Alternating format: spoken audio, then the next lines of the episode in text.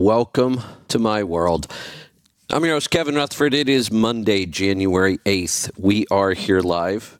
It is time for a Monday free for all. Anything goes. If you've got a question, a comment, a topic, jump in and join us. I'll give you the phone number because around here these days, never quite sure. Uh, the call in button on your app will work. We've got it programmed correctly. If you're going to dial in, here's the number 319 527 6791. Anything goes. We'll get to those calls here in just a little bit. I've just got some odds and ends I'm going to talk about until we get some calls lined up. So go ahead and join us.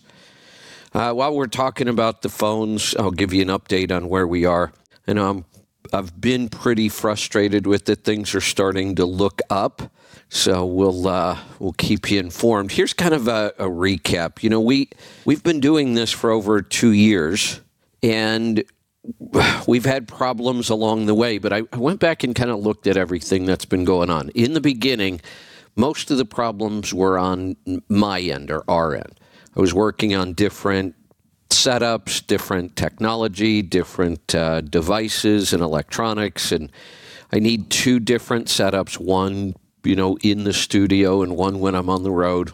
And a lot of the problems were just working through the best way to to build that out. We've been building our own system, and then in the last, I don't know. Uh, six months for sure. It seems to be have gotten even worse here in the last three months. The last piece that we haven't finished on our own. A lot of the stuff in the background we've we've built out. The last piece has been the phone system. And there's two phone systems out there that can work the way we need them to work. For some reason, those two systems have gotten worse instead of better, and they've both been around a long time. Blog Talk Radio, which we're using today, I was using 20 years ago uh, or close to it. We had an outage with Blog Talk Radio that lasted almost a week. And then for some reason, our other platform just has weird intermittent technical issues that I just can't even figure out. But for some reason, that part of everything has gotten worse. So I, I went back and looked. Almost every problem we're having now is not on our end. It's not equipment issues. There's there's still user error on my part because I'm jumping back and forth all the time from two or three different systems and leads to errors. But for the most part, the problems have been in those two phone systems. Now, here's the good news we are going to be testing our phone system this week, I think. We're, we're getting really close. I've got a lot of the other technology worked out, so we're hoping that um, we'll have our own phone system up and running soon. That will get us very, very close to building this out on our own platform. And, and like I said, one of the problems is we, we, we really do a live radio show, not a podcast. Almost all of the software out there is designed for podcasting. It's super easy. Even if you've never podcasted, you could download an app to your phone right now and you could be running a successful podcast today. It's not that hard at all, and the software is easy. But a typical podcast is a host and a guest and an hour show a week. We're doing 10 to 15 hours a week. We live stream and we take live calls. The, other than radio stations and all of their equipment, there just isn't anything out there to do that with without hacking together a bunch of pieces, which is what we've done. And then the system becomes complicated. Oh, the other thing we. Um, I, am in the middle of upgrading this now. So, one of the issues that it just piles on is the internet seems to be worse for us here at home, at least, and it was more of a problem on the road as well. Uh, our internet access seems to be less dependable than it was 15 years ago. We have fiber here in the studio, but it's not very dependable. We've been having big drops where I just lose the internet signal completely. That causes all kinds of technical issues and things crash. And so um, Aaron and I worked on a, a, kind of a foolproof system, about as foolproof and redundant as you can make this. Uh, I think I'm going to have, when I get this system finished, I think I'm going to have four separate connections to the internet. We will have Starlink, uh, two cellular connections, and our current fiber when we're in the studio. When we're on the road, we'll have three at least and we have the ability to add a Wi-Fi signal if we're parked somewhere, say in a TA, and they've got Wi-Fi. I'll have three signals with me, Starlink and two cell signals, and we could bond in that Wi-Fi even. So we could have four signals at home, and many times when we're on the road, we could have four. That's pretty redundant. But we've also invested in the equipment to what's called bond those signals together. And it's fairly expensive, but it should mean that we the odds of us ever having an internet failure should be almost zero. Because if we lose any one of those four signals, the other three should pick up with no drop whatsoever. That's the bonding part. So I think once we get the internet nailed down and we don't have to worry about internet drops, we build our own phone system, we might be able to get back to just doing the show every day and not fighting with technology all the time. So that's the update on that. I had a ton of other stuff, but boy, the uh, the phone calls are really coming in. So I think uh, let me look through my list here. Um, I had some interesting stuff, but nothing all that important. It can probably wait. We'll get to the phone calls. Let's get started right now. Let's go to Oklahoma. Paul, good morning. Is that me? That is you. Hello. Oh, you uh, you you disappeared right there for a minute. Oh, I got. Um, yeah, go ahead. so after after Friday's show, TJ comes in and drops a grenade, and then oh, I gotta go. See you. Yeah, I know. Um, you should bring back the pit, and TJ can be your co-host. Wouldn't that be fun? Election. It's an election year. I I, I like listening to TJ, but he pissed me off yesterday on Friday because I think I was the next caller in line, but. It's like TJ, go, move along, move along. He's like, I gotta go. Ten minutes later, he got off, and then you, and your wagon fell off the track, and it's like, God damn it.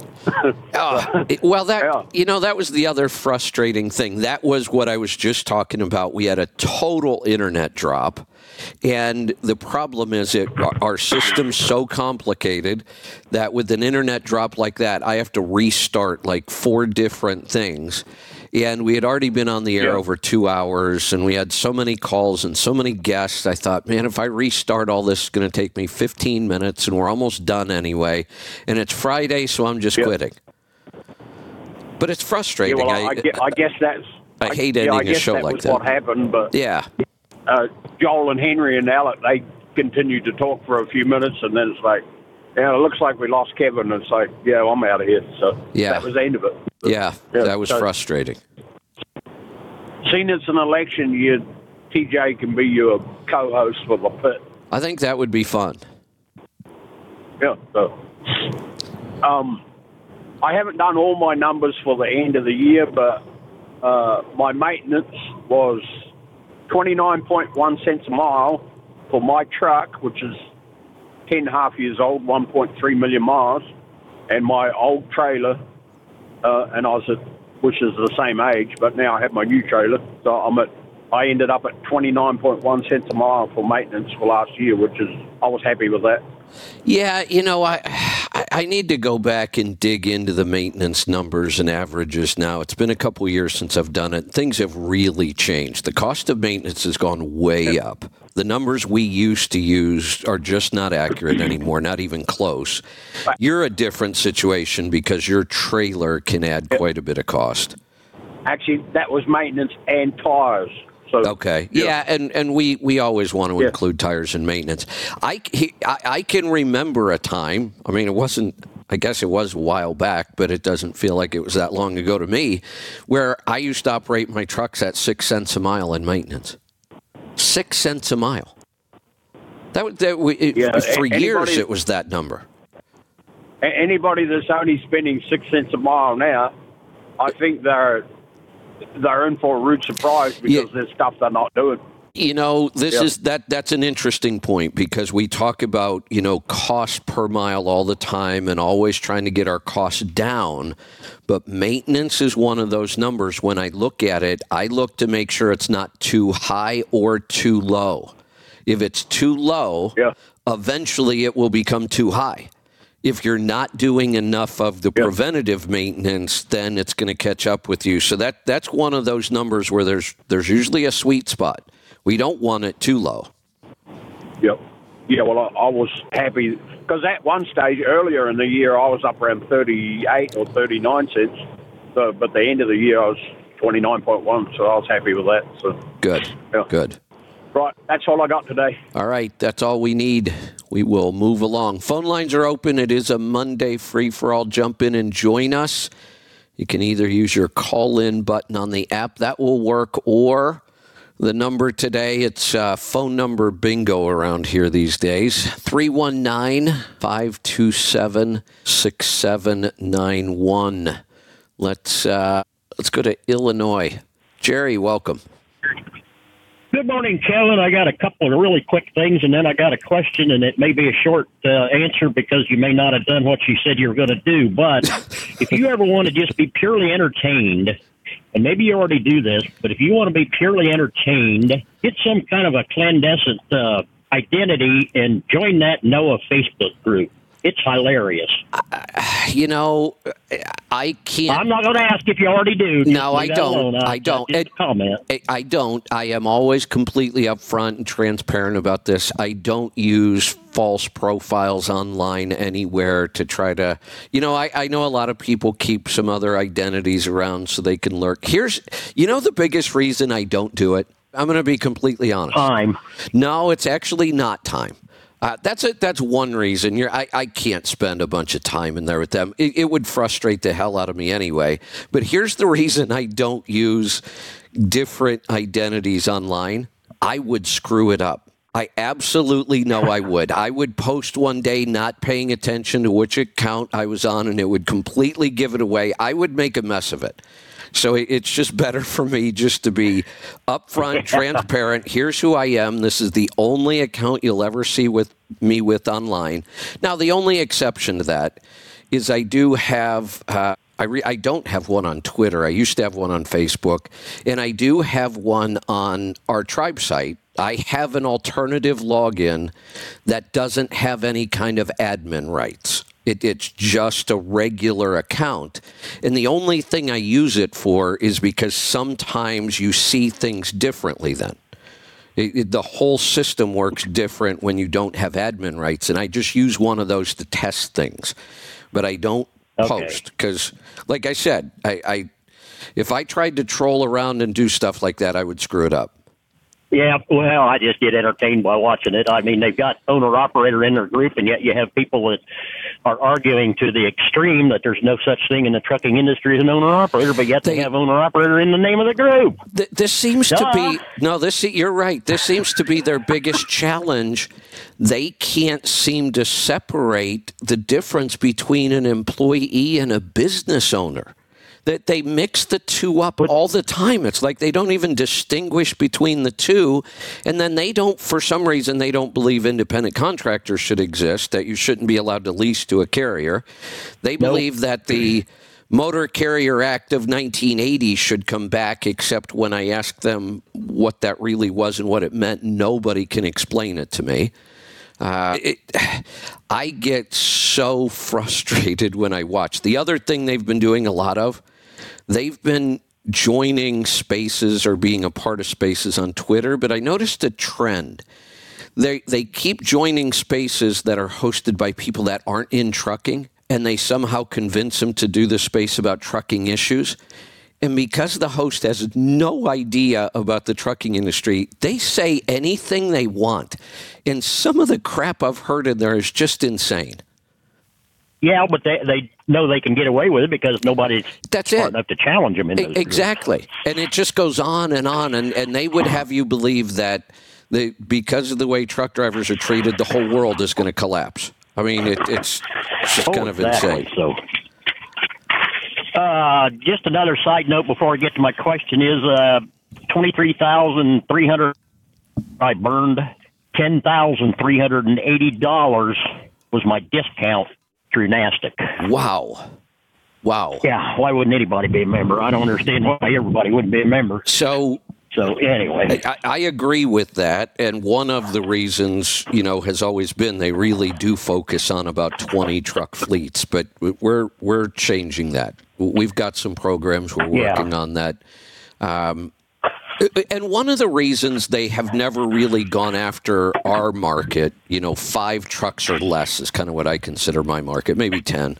yeah, Um, honestly, they didn't have programs other than the fuel card. And David kind of felt like the fuel card wasn't enough. And I said, David, that fuel card is, is worth 10 times more than the membership dues they're paying. oh, absolutely. If- if Oh, all they- if- yeah, if people all- get all hung up on their dues. Uh, if all they did was use the fuel card alone, they don't need any more value for what you're charging them. But uh, you know, I like it. Exactly. we're we're putting other programs Yeah. together, and uh, I'm pretty excited about it. Yeah. Well, right. Uh, let me get to my question here. I got somebody I just pull in here, but right before Christmas break, you mentioned that Vivek Ramaswamy was going to do a speech at the Iowa 80. Yeah. And you were going to go watch it. Did you watch it? And I'd like to have you comment on it. That was my real You know, question. and um, there's a lot going on with Vivek right now. I, I watched parts of it. I didn't watch the whole thing. Um, I really didn't need to. I mean, I, I liked a lot of what he said. Here's where I am with him, honestly. I've watched him. He has been all over social media. With he's all over the place campaigning. This guy, you know, I always said one of the things I loved about Trump was how hard he worked. One of the things I hated you go about and Trump. answer the question. I got I got to hang up. So you go ahead and answer the All question. right, I will. ahead. I will continue to answer the question. One of the things I hated about ahead. Trump was the way that he handled the media by taunting them over and over and over and insulting them over and over and over. And I think it was a mistake. I think the media is too powerful. I think had Trump not done that, he may have been a two-term president. I don't know. A lot of people think the election would have been stolen either way. Maybe it would have. I don't know but it, it there was no no good outcome to the way he handled the media, and it made things much worse for him. Now I'm watching Vivek Ramaswamy, and I've liked him from the time I read his book. If you want to know a little more about him, he did write a book called Woke Inc. about all the problems with DEI and and the woke um, culture and uh, all of those things that have been going on. Really good book. That was the first time I heard of him when I read the book. Then he's, he uh, announced his run for presidency, and I've been watching him ever since. Here's where I am with this guy. Um, I, I don't know anything more about him than what I can read from his book, from his history that I can find from watching him right now, he actually seems too good to be true to me. It- the things he is saying not only go along with a lot of what I've believed for a long time, he goes way farther than I ever thought a candidate would. It- it- he really is serious about eliminating huge parts of the government, all the alphabet agencies. And I am all for that. He um, he isn't a big believer in we should be the world's police and spending all this money around the world when we're broke. I could go on and on and on and on. And I have never seen anybody handle the media better than Vivek Ramaswamy. Not even close. This guy does not play games with them. He shuts them down. He he points out their absurdity. He pushes back hard, and he's good at it. He's really good at it. He does it without insulting anybody. He just states the facts. The things he talked about in trucking, I, exactly what we need in trucking. And I was shocked at how how well he understood the issues. This guy is extremely intelligent. So I'm I'm uh, I'm I've got kind of mixed feelings. Like I said, I, I it almost seems too good to be true, and I'm wondering what's out there that we don't know. Maybe nothing. Maybe this guy just really is that impressive. And here's the other thing: he's so young, he almost didn't qualify to be president this time. It was fairly close. So, um, as far as as his uh, speech at Iowa 80 and the fact that he was there at all and how well he understood the trucking industry and it and its issues and he's he's never had anything to do with trucking. But he he um, he works harder than anybody I've seen including Trump. He's really intelligent he's young and energetic and he's saying a lot of really good stuff now, a lot of people are saying, well, well, Trump's going to be the candidate and Trump should pick him as a vice president. I can't imagine Trump ever picking Vivek Ramaswamy as a, a, a running mate. I, I, just think his ego's too big. Uh, I'll tell you what's been happening lately um, on the campaign and trail in Iowa. A lot of people are asking Vivek if he would choose Donald Trump as his running mate if he manages to win the um, the primaries. And he answered it the other day in a video. I posted it. Uh, I think in I don't know if I put it up on the tribe site or not. Uh, he actually answered that question, and he said he would. He would. He would absolutely consider Donald Trump as a running mate. I, I don't think it would ever work, and I'm sure it won't work the other way around. Um, but if nothing else, it's really interesting to have him in the race because of all the things he's saying. And he's, he's really starting to garner a lot of attention. So it, uh, it could get interesting. I honestly, if I. I think if, if we were to vote today and I could just pick anybody that I wanted to vote for for president, I am getting closer and closer to thinking it would be him. I, I, the only thing I, am concerned about is there's some things I just don't know. And occasionally there's this report he took a bunch of money from Klaus Schwab or somebody crazy like that. And I, it, maybe he has, I don't know. Uh, anymore, it is so hard to try to track all this stuff down and find the truth. But uh, I'm going to keep an eye on that one because it's pretty interesting. All right, let's uh, let's go back to the phones. Let's go to Tennessee. Danny, welcome. Good morning, Kevin. What's on your mind today? Um, uh, well, there's a lot of stuff, but um, I've got one of those new uh, LEVN AI headsets that I'm talking on. Um, just thought I'd throw that out. Yeah, um, it sounds pretty clear. Yeah, I like it. It's like 49 bucks. That's hard to beat. Than the, uh, others. Um, all right. Yeah, I do like Vivek too there. I've been uh, following him. But anyway, I've posted up. I know people have called in about the hybrid electric, diesel electric truck. Maybe that. Uh, have you, and I posted it up, whether you've seen it, I don't know, that Edison Motors up in British Columbia. You know, you seen what they built from scratch? I have not watched any of the videos or read anything on that. I, have seen it, and I know they're getting a lot of attention, but I really haven't had time to go through that yet. Well, a quick rundown. Uh, obviously, they're up in the woods. He built a logging truck.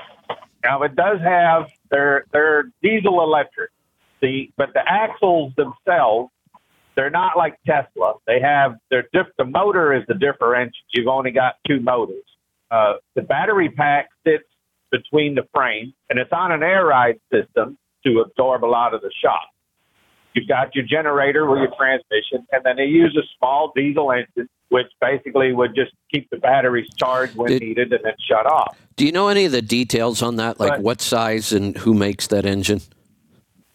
The one they just use a small, I think it was a C7 or a C9 cat. Uh, so, let, but he said you can use any engine. Well, let, us think about that for a second, though. C7, yeah, that's kind of small. C9 is not all that small of an engine. I mean, that that's still a, a, a nine liter diesel engine is still a big diesel engine. Most of the straight trucks running around, that would be probably class six or so um, with engines like that get about the same fuel economy as an over the road truck does. So I, am wondering where the efficiency comes from when you're when you're already including a nine liter diesel engine. I don't know why they they he said the engine's an option. That's just what they used when they built this truck. Well, it's I know, but you, you've got to have something big enough to run a big enough generator to do the job. And I, the about the smallest I have seen is down in that seven liter range, but here they're saying even up to a nine. I, I get it. You got to have a big enough engine to run a big enough generator to charge a lot of batteries. Here's my first impression, and I don't have mm. enough detail about this to really talk intelligently, but I could see where in a logging operation, building a truck like this might make a lot of sense. You would electric motors have tons of torque instantly. That would be a huge advantage in an off-road operation. It's a lot of stop and go which is another good use of a hybrid kind of a system.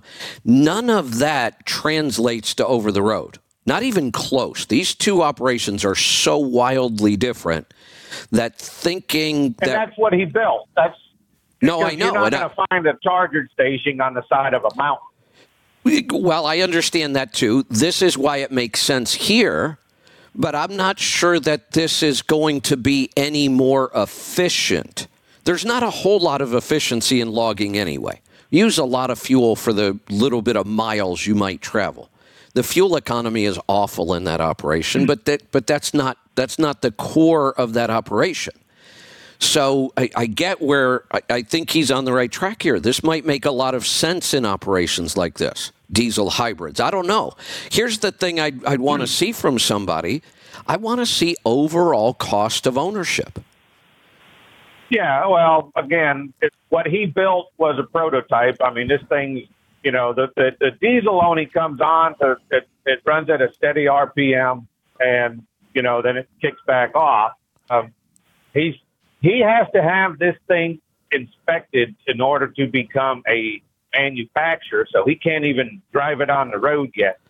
But you know, he's there's a lot more to it than you know just throwing an engine. So, I mean, he built this thing from scratch. Well, and here's kind of goofy looking, but well, here's what has to happen too.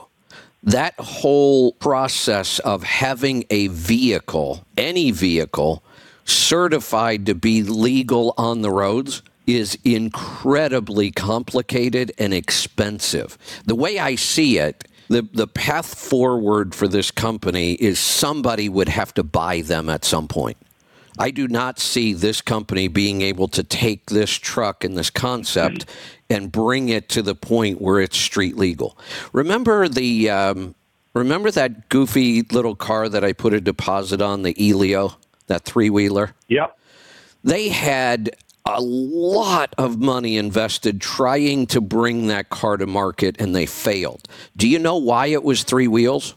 It wasn't because of efficiency. The the, the uh, the only reason approved as a car. Yeah, uh, that's exactly right. They they looked at it and said trying to bring a brand new vehicle to market and getting it approved through the DOT is so time consuming and expensive.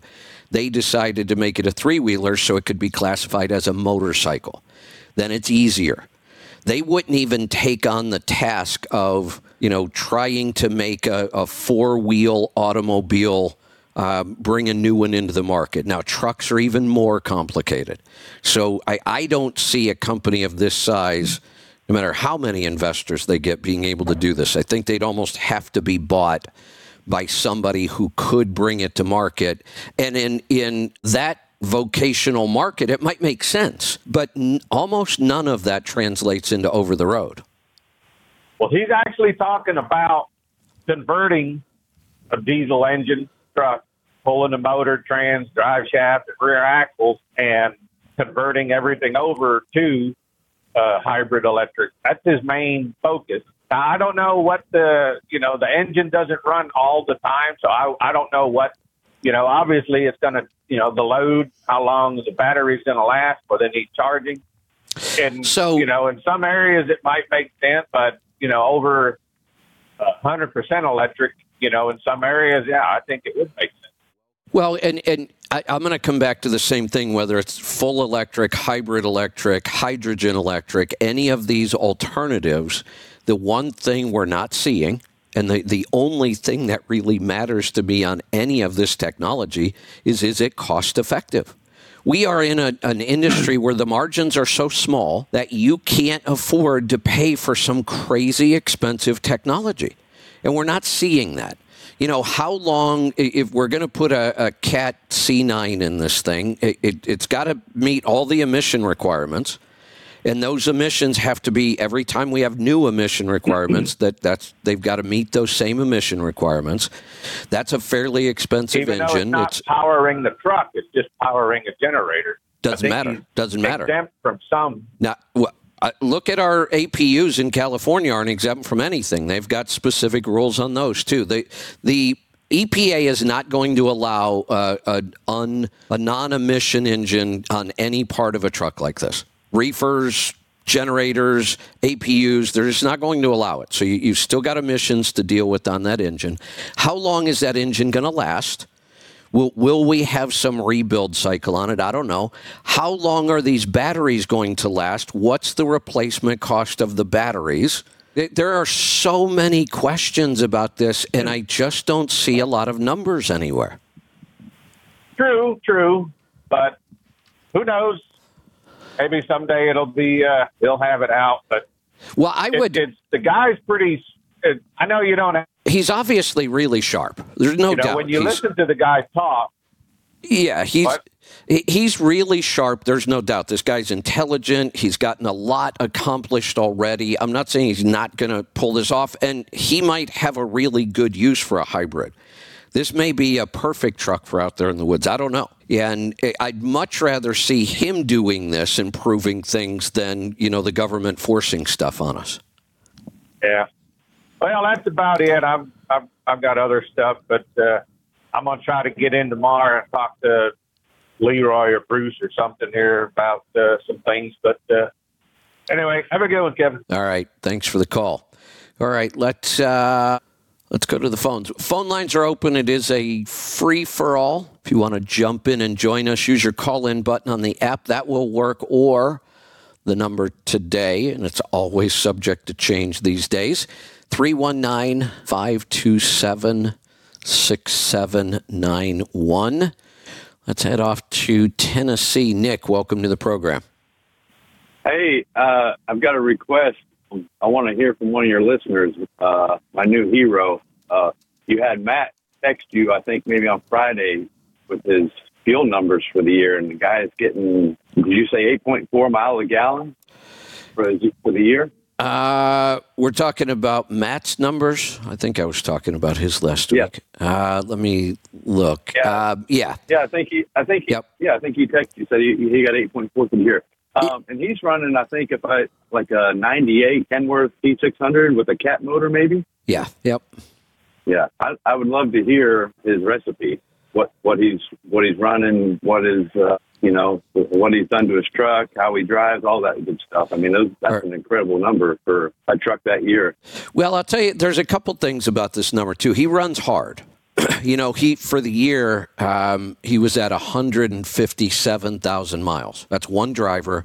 He Yeah. runs back and forth from Minnesota to Florida. So it, it, you know, he's he's got some issues there. You've got you know tough winter weather and in you know half or more of his trip. Uh, but running that hard, you know, he's not out driving 55 all the time. He's got to run harder than that. So the other thing, 8.43 was the average. His range is nice and tight too. His lowest, his worst tank in an entire year was basically eight, 7.96. That was his worst tank. His best was nine and a half. That's a tight range. To be up that high and Yeah. keep it that tight, it's really consistent. Um, clearly, his driving helps. Matt's been driving for a long, long time. Uh, he's been driving for fuel economy for a long, long time. And he has done uh, probably all of the modifications we talk about are darn close to it. But that those are incredible numbers. Yeah, and, and another thing too is uh, he's not putting depth in that truck. No. So you know, he put No. that against the, today's truck, he, he's saving even more money. Yeah, yeah, his his costs are low. Well, I, I also posted Matt's overall numbers. Matt always shares his P and L with us. I talk about it online all the time and on the air. Um, I, he is still, I think, last year he still netted significantly over two hundred thousand. That's not just good fuel Right. mileage. That is just a, a I- don't know that you can run one truck any more profitably than that. Right. Yeah, no, those, those are awesome numbers. I'd love to, like I said, I'd love to hear his recipe, what all he's done to the truck, and his, you know, what he's pulling, what what kind of, you know, his driving habits, all that stuff. We'll, we'll get him in here. Maybe, We'll, maybe we'll we can get to the call. yeah, we'll, we'll have him uh, join me on on an open sometime soon, and we'll talk about all that. Yeah, sweet. Uh, one one other thing, um, uh, got a driver, a friend of mine that worked for a company that's based out of California, uh, and he just received an email from them, basically saying to not worry about all this new um, screening, whatnot in California. It sounds like it's kind of getting put on hold for another year. Um, you know, they got a lot of trucks that are that would not be compliant, but they told them just to keep running, and, and uh, it sounds like it's not going to go down this year. So Good. be interesting to see what happens there. Yeah. Yeah. Yeah, it, um, it, it it it's a shame that we have allowed one state like California to hold the entire trucking industry hostage. Yeah. Yeah, it is. Isn't uh was Interstate Commerce Act? Is it? I mean, it's kind of violating that, is it not? It, it, there's several, uh, you know, federal regulations that this doesn't really jive with. One being the Interstate Commerce Act, which, and that's the whole point of it. I, and look, I'm a big believer in states' rights. I love the idea that the federal government has very, very limited power, or they're supposed to. We, we've gotten so far off track, our government doesn't run anything like the way it was supposed to run. But the federal government was supposed to have very few powers. And if it isn't specifically stated in the Constitution that it's the federal government's um, area, then it's up to the states. And I love that system. But there are some exceptions, and this would be one. When you have an industry that has to operate in all of those states at any given moment, then you've got to have some protection for an industry like that, that these states can't do all this crazy stuff. And yet we've allowed California to do that, and, and we shouldn't. But here we are. Right. Yeah, and you know, we- got all these groups that are always um trying trying to make things for the trucker better. I wish I wish we could make all states have the same regulations. It's ridiculous the different regulations in each state that we've got to deal with. Uh, if, everything was universal, it would make our lives a whole lot easier. And, and- Um, especially you know these guys, Yeah. all oversized. Got to You're right. Uh, All the crazy, goofy regulations about weight and axles and distance and all kinds of crazy stuff. Bridge laws being different everywhere. Look, look if most businesses, if I own a restaurant, unless I start franchising, I'm only ever going to deal with the regulations in one state. So that's not a big deal. But in trucking, all of us have to deal with all kinds of different states, and we should have standardized regulations for this kind of stuff. yeah. All right, Kevin, that's all I got. I'll let you carry on. All right, thanks for the call. All right, we had a huge list of calls there. We we dropped a couple and uh, we've blown through some, but we have lines open. I have some other topics I could talk about, but if you want to jump in and join us, now would be the time. 319 527 6791. Let's go to New Jersey. Darren, welcome to the program. Kevin. Thanks for taking my call. What's on your mind Hey, today? I think Morgan was. Uh, I think Morgan was going to send over uh, my profit gauges report. All right. I she said she sent it over to you. I've got it I here in didn't front really of me. have. I just wanted you to go over it. I'm pretty happy with my numbers. It's the first year I've actually used profit gauges for a full year, and I just uh, guess wanted you to critique it maybe and let me know if you see anything that I uh, could improve on. Wow. Um, first off, tell me about your operation while I look at your numbers. So I'm the guy that hauls pallets from Pennsylvania out to New Jersey. I called in a couple times. I, I have a Freightliner Coronado glider kit with a 12.7 liter Detroit. Uh, got 264 gears, got a lift axle on it. Um, I run direct 57 mile an hour, and I pulled drop deck, loaded one way, empty one way. So You're, pretty much go to New Jersey almost every day and come home. So I'm home every night.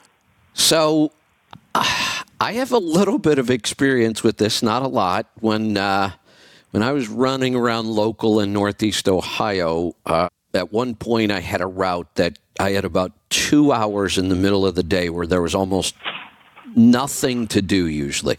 I'd get my deliveries done early. Most of my pickups were later in the day, and I had this hole in the middle of the afternoon. And it, because it was local, it was right there by where I lived. I knew a bunch of people. I knew this guy that had started a pallet company and he always needed pallets moved around either you know picking up old pallets and bringing them to him so he could repair them or when he was done with them i would take them to somebody else he would sell them um, and i would do that i would help him out occasionally when i had time in the middle of the week and he would call me. Um, my understanding was that pallets just don't pay all that well. And and that was certainly my experience then I, I'm shocked that you are running pallets one way and empty the other, and you're pulling down these kind of numbers. Yeah, and I that I'm actually so I run. There is like pallet shops all over my area. Like there's probably I'd have to count. I, there's at least ten. There could be twenty. There's a bunch of Amish in the area, and they everyone does pallets. So like I know a lot of pallet haulers, and like so I'm actually one of the lower rate fellows in the area. Really? Like there's guys that are actually. Oh yeah. Like I'm uh, my rate right now. I just dropped a little bit because fuel prices come down. I'm at 505 on my loaded miles, and my competition is at about the average would be about 540 to 560. Wow. So uh, just to go over your numbers so people understand here, you only drove 81,000 miles. You drove Yep. about half of what Matt did. Half. I mean, that, that's a big, big difference. But your overall rate per mile on all miles, $2.65 a mile. Considering that you're running half empty, that is really strong. And when you are loaded, you're light. And your your profit per mile is outstanding, and a lot of it has to do with the fact that you're empty one way. Um, you don't spend a lot of time sitting around anywhere looking for freight. You, you've got loads, they go out, you come right back. There's a lot of advantages to an operation like this, and you are profiting a dollar eighty-two a mile. That that's pretty incredible. And I like I got so I got two drop decks. So I got one one gets loaded while I'm out delivering. I don't even load my own loads. Like all I got to do is walk around the trailer, check the straps. They they load it, strap it down, and uh, I when I get out, I pull my straps and the company unloads me. My unload time is about a half hour to an hour, somewhere in that range, and that's yeah. I just keep doing the turns. Uh, on on eighty-one thousand miles, pulling pallets one way and empty the other, you made almost hundred and fifty thousand dollars net. Congratulations! What an awesome operation. Yep. Yep. Yep. And this is this is when everyone, uh, not everyone, but I keep hearing people say how bad it is. So Oh, uh, uh, I, twen- I, this is Uh, uh, We we good just year. we just stopped short of calling 2023 a bloodbath. And I think the reason we didn't is because the first half of the year wasn't all that bad. It started to get bad now. It it's ugly out there right now. There, there's some pretty rough Yeah. stuff out there. But on the other hand, the people who have been doing things right for years now, it has really paid off. Not only did it, Yep. it protect them in a downtime, but it's almost like the downtime hasn't even happened for a lot of you guys yet. Like Matt's numbers in 2023 were incredible. Your numbers are still awesome. The- These are just crazy good numbers. And Yep. technically, I- think we're at the bottom right now. I don't think there's much farther to go down. And it seems like some people, they're just not participating in the recession. You're one of them. Right. Yeah. Hey, I, on my fuel mileage, I wanted to go over too. So I started listening to you in 2019. It was the first I heard you. So I just went back on. I, I'm on fuel gauges.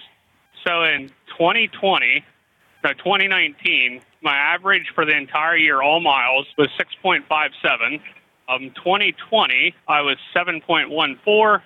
Um, 2020. Wait, I'm wrong. The first year was 2020. 2020, I was 6.57. 2021 was 7.14. 2022 was 7.7, and then this year, 2023, was 8.52. on all miles. Wow. Wow. So that's just from listening to you and taking, putting everything into practice that I learned from you. So, Yeah. um, I can't wait to see what 2024 does. So, Congratulations. Uh, you know, we were just talking about maintenance cost with Paul, and Paul being a car hauler, we know he's got higher maintenance cost. Uh, He was really happy with 29 cents a mile on maintenance. And you are, where did I just saw this a minute ago? Where are you on maintenance? Uh, 14 cents a mile, half of what Paul spends. yeah. But And if you, I even bought a trailer this year. I'm trying to think. So I bought a trailer, and there was the tires. None of the tires needed replaced, but I can't stand mismatched tires.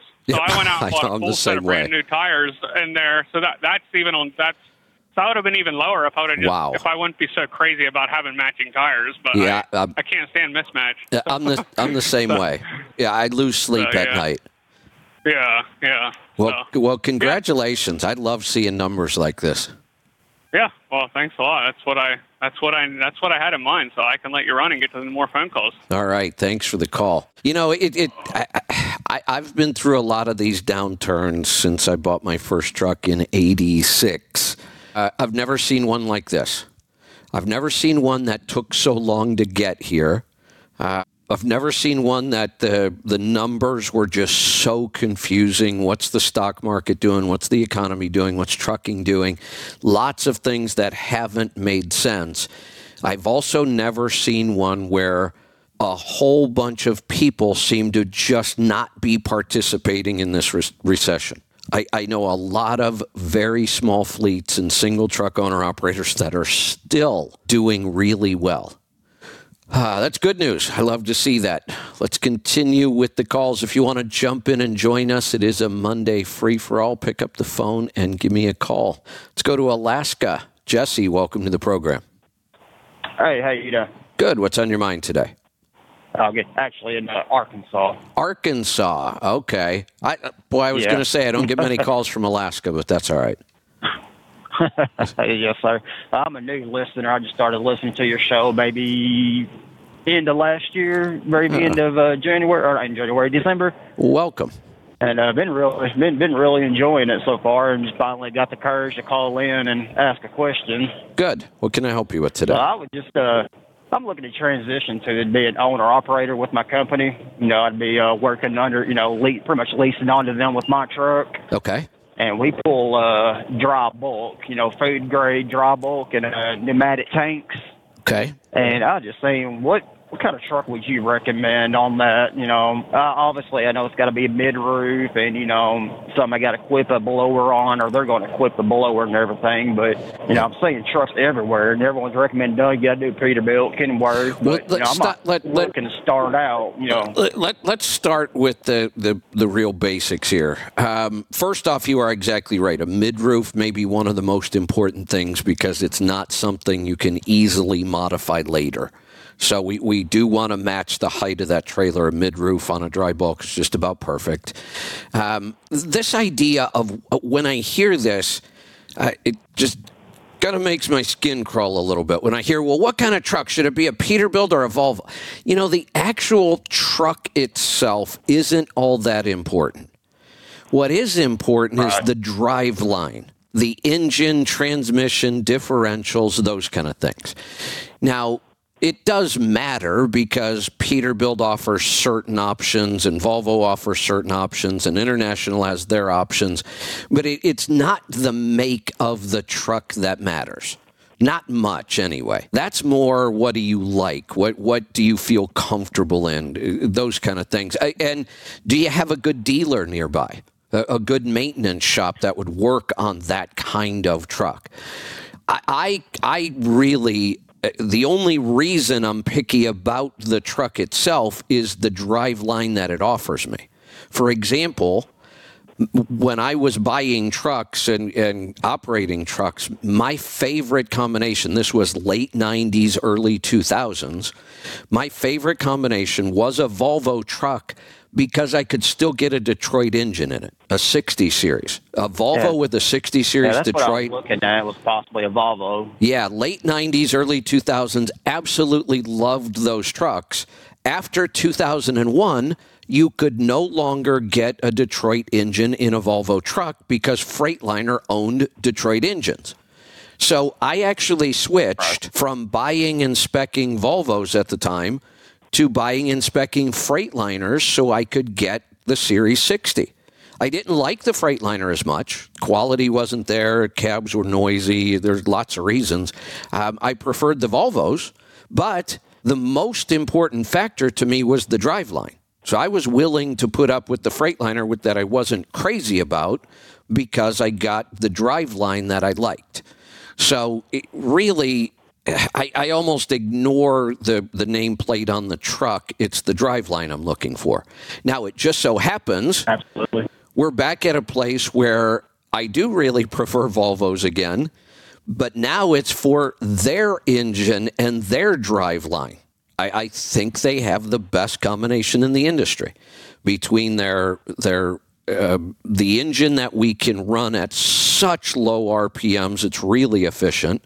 I mean, I'm talking 900 RPMs going down the road that we can run these Volvo engines down that low. They last forever like that. They're getting crazy good fuel economy. We're not having emission issues. So it, that's my preference now. But we got to take a step back. And first off, we have to talk about what's your budget? How much do you want to spend right on a now, truck? being a, right now, I'm wanting to keep it for a first time buyer. You know, I'm I'm thinking under a hundred thousand. absolutely under a hundred thousand. I would probably revise that south by about fifty thousand. Okay. I, I honestly, It's in, the in, only thing that kind of in today's market, I would not want to spend more than fifty thousand dollars on a new startup. absolutely. The, the the rates are down, the volumes are down. You have got to run now. I am all for starting at the bottom. I've been talking about that a lot. But the reason we start at the bottom, it, it is going to force you to cut your costs before you even get started. You know, all the people that got into the industry the last three years, none of them looked at expenses at all. Nobody cared. Oh, I can get three, three fifty, four dollars a mile. Who cares about fuel mileage? Who cares about expenses? That was the attitude. And, it, Not and it- that's going to end pretty quick. yeah, it's ended. That party's over. Um, uh, so, so you, now, if you're going to get into business right now, which I, I think it is a good time, you just have to force yourself to say, I've got to make sure I cut my expenses to the bone before I even turn the key the first time. So the, the biggest factor in that is buying a good, reasonably priced, maybe even high mileage truck. I mean, we might be looking at something that has six, seven hundred thousand miles on it. Yeah, that was the first thing that kind of scared me at first was real high mileage. You know, Well, let not me- knowing where it was coming from, but Let, let me let me allay your fears here. I, I uh, have 30 plus years of buying trucks, both new and used.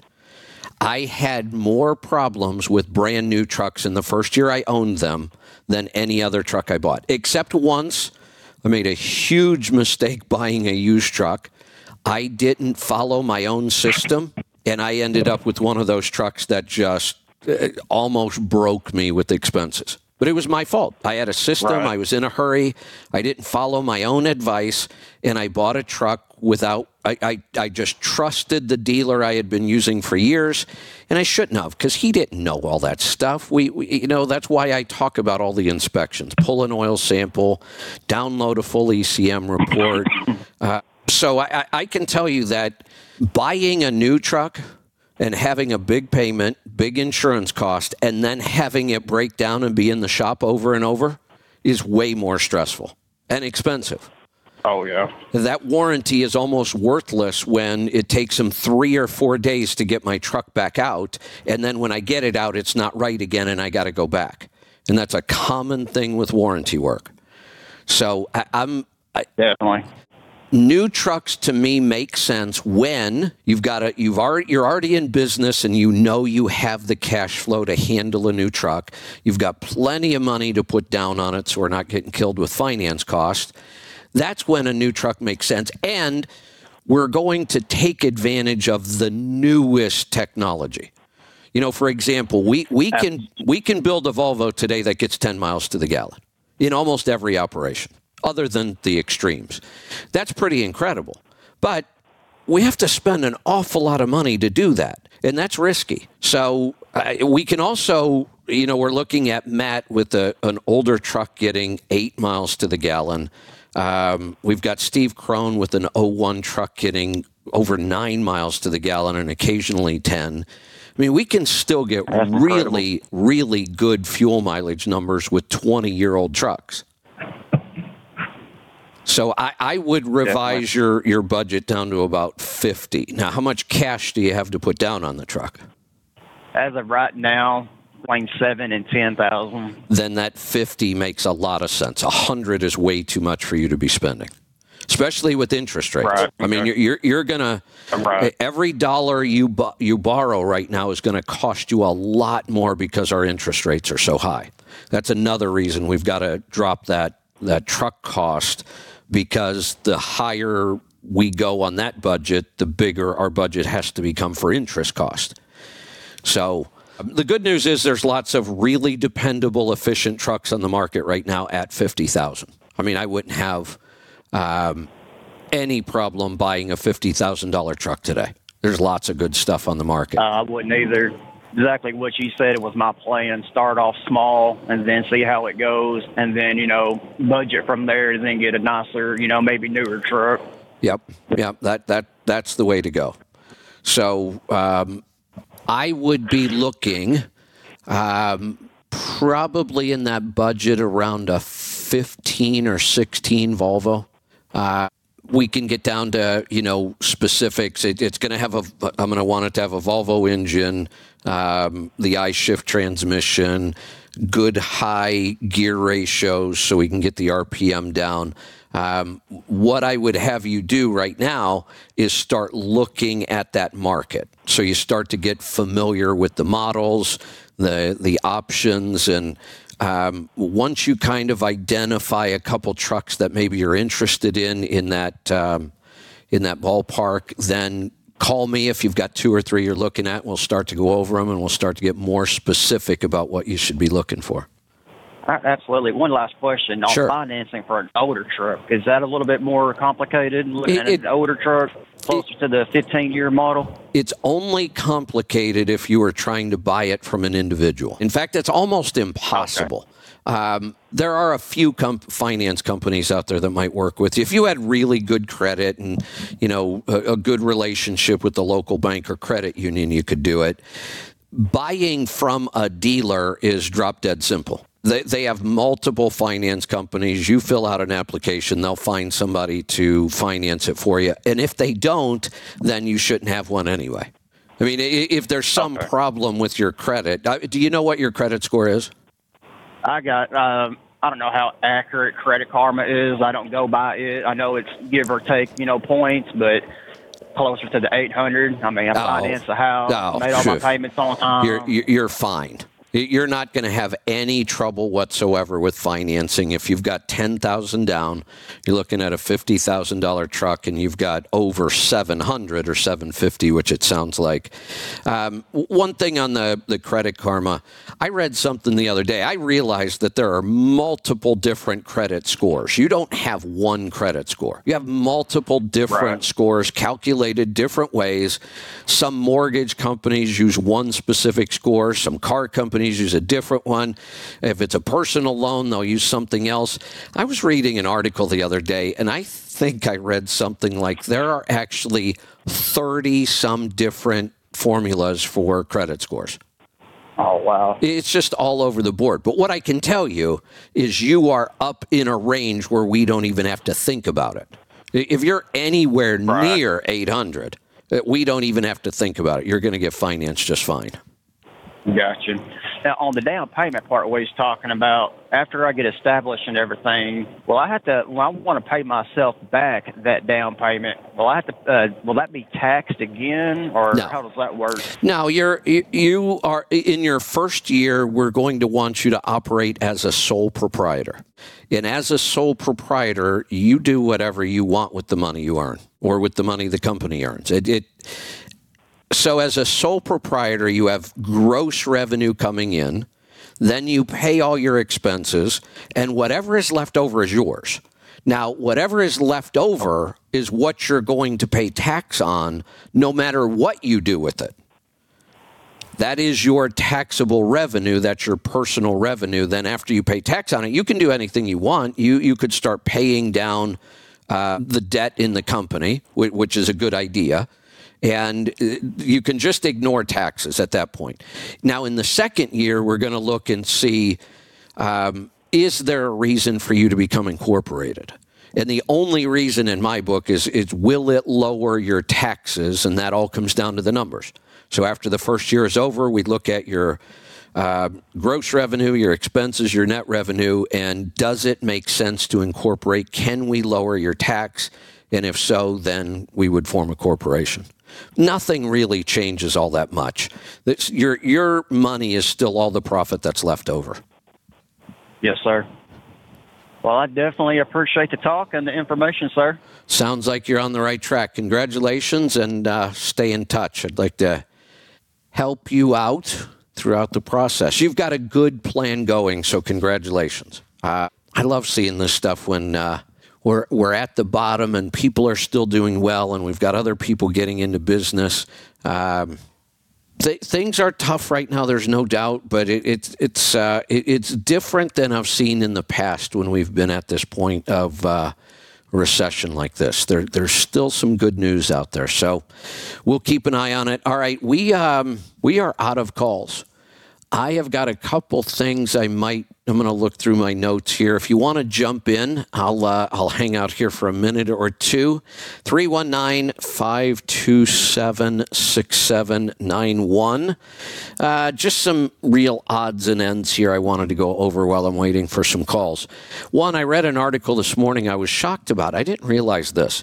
Um, it was an article about unions um, unions trying to kind of get back into the trucking world, not having a whole lot of success.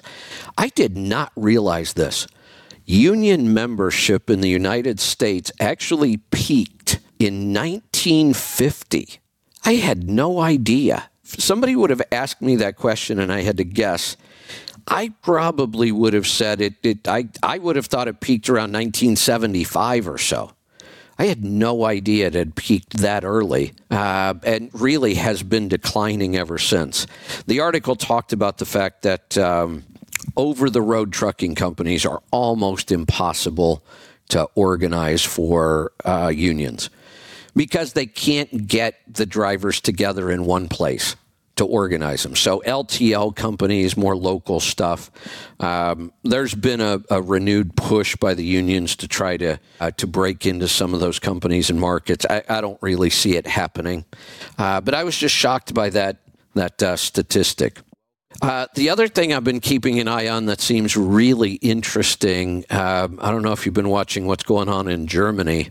Uh, over in Europe, as well as here, uh, there seems to be a coordinated effort and a coordinated attack on agriculture, farming. Uh, whether you want to believe it's part of the Great Reset they're talking about or whatever is going on in the world, there, there, uh, there's some evidence that it looks like they may be trying to control our food supply. Certainly, if you control the food, you can control the people. I don't know if that's what's going on or not, but it, but it certainly seems like it. Uh, the Europeans are fighting back. First, um, the Dutch farmers. Now, the German farmers organized a massive protest and shutdown. Now they're being joined by the trucking industry and a couple other industries. And um, it, from what I can see and read, these are pretty massive protests. They're shutting down entire cities. I, I can't imagine what would happen if if that were done here. Uh, it looks like it's it's fairly peaceful over there, but I'm keeping an eye on that because that seems to be growing. What uh, what else do I have here? Oh, um, this was another shocking statistic I saw. It looks like FedEx is about to lose a big contract with the post office. Now, I knew that FedEx moves a lot of freight for the post office, mostly um, their air freight. So there's a bunch of different partnerships between FedEx and the post office and UPS and the post office, and um, both ways. The post office delivers some of FedEx packages on what they call the last mile and uh, then on the other hand, FedEx moves a lot of post office uh, packages and, and mail through their planes. But I guess that may be coming to an end. But the number I was shocked by was that FedEx moved almost $2 billion worth of mail under this contract. And from what I gather, it's not even all that profitable. So the post office is spending a lot of our money, $2 billion, on moving mail on airplanes, and I, I guess they're going to stop. That's good news to me. Um, our mail does not need to move on airplanes. Move it on trucks. Uh, anything that needs to go overnight, sure, put it on a plane. But most of our stuff does not need to get to us that fast. And the post office is horribly inefficient and wastes a ton of our money. So it's good news to see this, but I was a little shocked. That's a big hit for FedEx. They are talking about the fact that if they don't renew this contract, and it doesn't look like they're going to, they will have an awful lot of pilots out of work. We already have a lot of pilots out of work. On the other hand, it seems like we have a shortage of pilots and they're extending the age. This is the same kind of stuff I've been talking about. We, we have so many confusing, contradicting factors in our economy. It's hard to figure anything out these days. Uh, it looks like phone calls are coming in, so we'll get those screened, and I'll uh, I'll grab a couple more calls here in just a minute. A couple other uh, things. I've got a. Uh, health issue. I, I, may talk about this more on Wednesday if I get time. I need to do some research. Um, the evidence coming in about how unhealthy sitting is for us is getting stronger and stronger. I mean, we've been talking about this for a while. A couple years back, somebody came out with a study that said sitting is the new smoking. It's that bad for our health. Uh, it's always a challenge for us in this industry. I, I just experienced it uh, with my trip. So during my trip, I, I normally do my show standing up, wandering around the studio. Um, when I'm in the coach, it's just not practical. So when I'm in the coach traveling and doing the show, I tend to sit and do the show. I could get up and stand, and I think next time I take a trip, I'm going to make sure that I have the equipment I need to make it easier for me to stand and do the show, even in the coach where I don't have a lot of room. Uh, so during that trip, I did a lot of sitting while I was doing the show, did a lot of sitting while I was driving. I wasn't nearly as active as I am when I'm at home for a lot of reasons. And I can show the numbers in health. My HRV, which I really do believe is the single most important number we should be watching for health, something that we can measure every day. Uh, my HRV bottomed out in the low 30s, and I felt it. When I was down at 30, I did not feel good. I, I, would have good mornings. You know, I would get up, a little bit of caffeine, I'd feel great, I'd have a good morning. By the afternoon, I was just dragging. I wasn't thinking as clearly, uh, just not nearly as active. And my HRV just kept going lower and lower and lower, down into the low 30s. Now, when I got home, I get back into my normal routine. I'm standing up, walking around, doing my show. I was out at the homestead over uh, yesterday and uh, very active. I'm paying for it today. I'm pretty sore. But my HRV is now in the low 50s, not the low 30s. And that's all I changed. Um, actually, I, I, I'm not eating as good as I was when I was on the road. So my diet is not as good as it was during the trip. My activity levels are much better. And you can see it in my HRV and my body battery. I mean, there was a time when I was when my HRV was down in the 30s. There were many days I'd wake up, my body battery would be 15 at the start of the day, and I I just did not feel all that great. Now my body battery's up in the 80s. You know, a lot of mornings my HRV's climbed up into the low 50s, and and it's not diet. My diet actually got worse it's just that activity. Now, it's not intense activity at all. I have not started up my stress protocol yet, getting ready to do that this week. This is simply a little more activity throughout the day. That's all that I've changed. And my HRV has gone way up because of it. So I'm going to be doing some more um, some more research on it just I, I, got to think through this. The, the the recommendations are to try to get a certain amount of movement in every hour, and that when we sit for three or four or five hours without getting any activity, that's the worst case scenario. Well, that's the life of a truck driver. It, we we can't you know when you're at an office uh, work at a desk it's easy to take a break every hour if you want it's really easy it's not easy in the truck at all it's not easy when you're traveling and you've got hours of service and schedules and all that stuff it's not practical even but i've got to come up with um, some ideas and some strategies on this because the the statistics are really pretty awful Speaking of awful statistics, and then I'm going to get to the calls. Um, the latest report 38% of Americans are obese. Not overweight, obese. 38%. We are seeing an explosion of these new weight loss drugs like uh, Ozempic, Wegovy, Mounjaro, and it looks like the pharmaceutical companies are doubling down on this and they're they're designing and already testing more powerful drugs for weight loss. Now, these weight loss drugs are all similar in that they are they originally work on a hormone called GLP-1, which has uh, an impact on appetite and that's why they're working as weight loss drugs. But they also slow down digestion. There's some nasty side effects to these. The newer, more powerful drugs are going to start working on not only GLP 1, but other hormones around appetite and satiety. I think this is a disaster. And I, I think we'll probably know how much of a disaster in about five to 10 years. Now, if you're paying attention and watching the statistics, you can see it's a disaster already. When we start messing with hormones, and that's what these drugs do, it's hard to tell what kind of results we're going to get. Hormones are really powerful, and all of these drugs work on the hormonal level, and I think it's a really bad idea. Uh, and they also create some really nasty side effects. So um, I, am going to work on that. I'm going to work on some ideas around how do we mitigate uh, the damaging effects of all this sitting.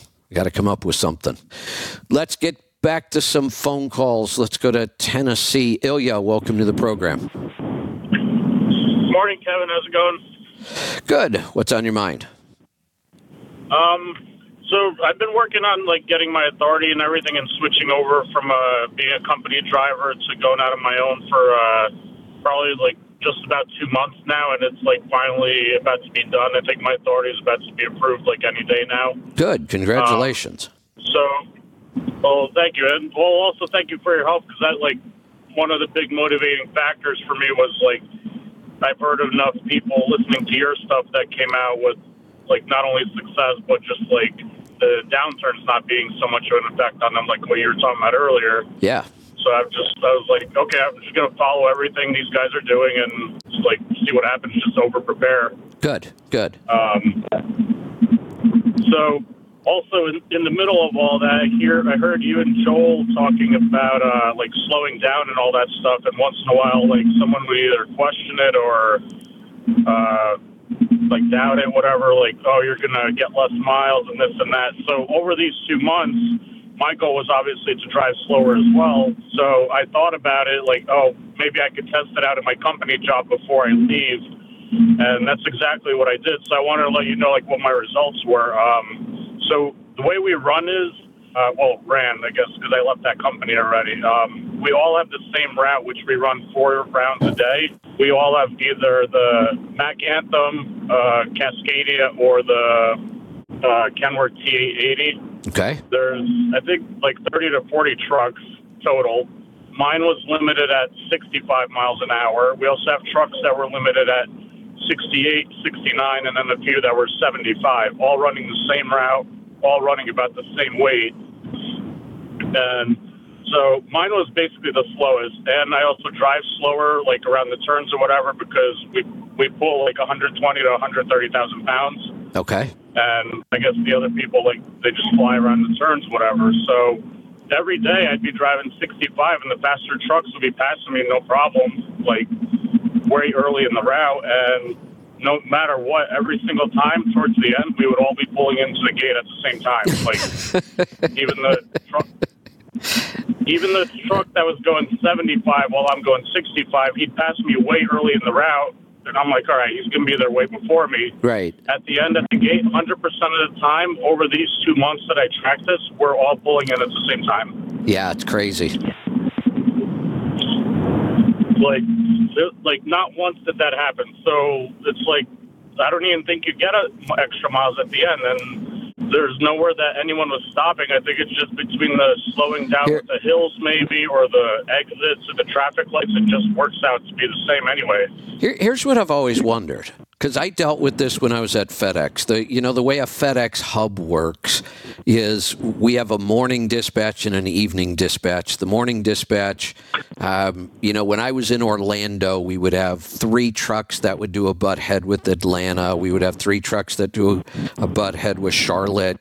And a butt head means, you know, I would leave the Orlando terminal with a set of doubles, and at the same time that morning, another driver would leave Charlotte, North Carolina.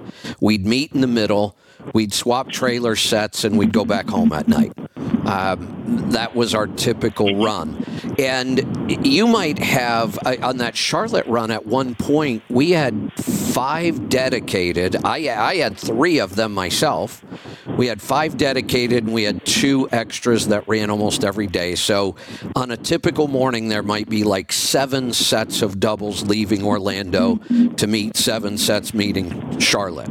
And uh, the same thing would happen. I drove 57 miles an hour, and I was one of the early trucks leaving. I had I had one of the first dedicated runs, and I'd get passed by everybody else on the way up there. But then I'd get up there, and they'd all be hanging out there having lunch or bullshitting or whatever they do. And I would get in. I always took my own lunch with me. I'd swap trailers. I'd get back on the road. I'd you know grab something to eat while I'm driving, and then they'd all pass me on the way back and we'd all get to the yard and they'd still be there dropping their trailers when I pulled in. And I was getting probably two and sometimes three miles per gallon better on fuel economy. And I wasn't spending any more time at work than they were. I've never, and then we, I, I still see it, and we all talk about this. If you drive slow over the road, this can go on for days sometimes. You know, when you're traveling across the country, I'll be on the road doing my thing and trucks will pass me and I'm paying attention. I watch the truck, I look at trailer numbers, and later on in the day, that truck will pass me again. And then at the end of the day, I'll pull in someplace to park and I'll go, oh, look, there's, there's that truck that passed me twice today. Uh, and the next day, it'll happen again. Same truck. And I always wonder is there anybody that drives really fast and also manages their time well? It seems like all the people that drive fast don't know how to manage their time at all. Yeah. Yeah, I, I mean, I've also actually I've looked at some of those other like at the end of the day, like when some of those drivers are done, I went and looked at their trucks, like fuel economy, and like I said, it's all the same route, about the same weight range that we all have, and their trucks were in the fives. My truck was like between six six and a half miles per gallon, running the same route. Yeah, at, at today's fuel prices, that's probably close to $10,000 a year in savings. Yep. Yeah. Yeah, so that like basically proved it for me, and like the whole time I'm thinking, I'm like, this kind of sounds like similar, like how uh, how you tested your uh, three trucks that you talked about on the same run, like with the modifications Right. or whatever. Yep. But, uh, kind of got to run the same test for free, so Good. Yeah, I, I mean, I feel definitely a lot better about running slower now. Excellent. Good. So. All right. All right. Good Well, good you. Update. good. You're welcome. Thanks for the call. Let's go to Florida this time. Mike, welcome. Hey, Kevin. What's on your Uh, mind today? RV question for you. Sure. RVs. I know you're uh, you're not big on the, the gas RV, but we're, you know, what we're doing with it, we probably wouldn't put a couple hundred miles on it per year. I mean, we're we're setting it on a an RV lot on the Tennessee River, Oh yeah. and it, we may you know move it back and forth. Uh, what as far as mileage on a gas RV engine? I mean, would you consider fifty thousand miles a lot. I Which- mean, I see them, you know, some are Which real engine? low miles. Which engine? uh, it's the V10, the Ford Triton, I think they call it. Oh yeah, fifty thousand on that would be nothing. Nothing. I have to believe Okay. that that's a 200, 250,000 mile engine. Oh, even on a gas. I would think okay. so, Like yeah. We're not going to really drive it. Um, it- it's more for just to sit there. Yeah, Okay. you know, in the RV world, the engine itself, um, unless you're getting up to the big, you know, 45 foot tandems, some of those, Tiffin builds some of those that I think are way underpowered. That's the only factors. When you get up to the really big diesel pushers, I want to make sure I've got plenty of, of horsepower and displacement. Other than that, though, the engine isn't. You know, I was just talking about that. It, it's the opposite of trucks. On trucks, the engine was everything. I mean, I, I'm willing to give up the truck that I really like if I can't get the engine I want. In in RVs, coaches, it's almost the opposite. There's there's only a couple engine choices. You're not going to put all that many miles on these things. You know, for me, having an Acert Cat um, was never in the playbook, except when I looked at my options and how many miles I knew I was going to put on mine. The engine wasn't the concern. It's the chassis I worry about, and and most of the chassis, like you said, you're not going to put many miles on this thing. I would be more concerned about how well the house is built. Are, are the house systems good, and are they going to hold up? That's a much more important factor than the engine. Yeah. And I've, I've had, I've never had a, a coach. You know, we've had a fifth wheel in the past, and it's, yeah, there, there's always something to work on. Always, I mean, I, I'm pretty handy. I, right? you know, I, I enjoy working on it. I don't, I don't really worry about that stuff too much. I'm more worried about it. I can't rebuild an engine. Yeah, I, I The other stuff doesn't bother me too bad. I, I, And it's got where we're putting it. It's got a roof on it, so we don't have to worry about the leak. Oh yeah, I, I would. Um, I. I I wouldn't worry much about the engine or the mileage at all. I, I would focus on the house. Okay. Okay. And it, it's not going to be. Well, I guess they all sit most of their life anyway. So I guess sitting It it's in one spot for it- it's the biggest issue. You know, I, I, if I look at the breakdowns I have on the road, almost all of them happen within the first two days of a trip, and it's because That's these fair. these things just sit and and it. it Engines and, and mechanical stuff works better the more we use it. It's kind of like our body. yeah.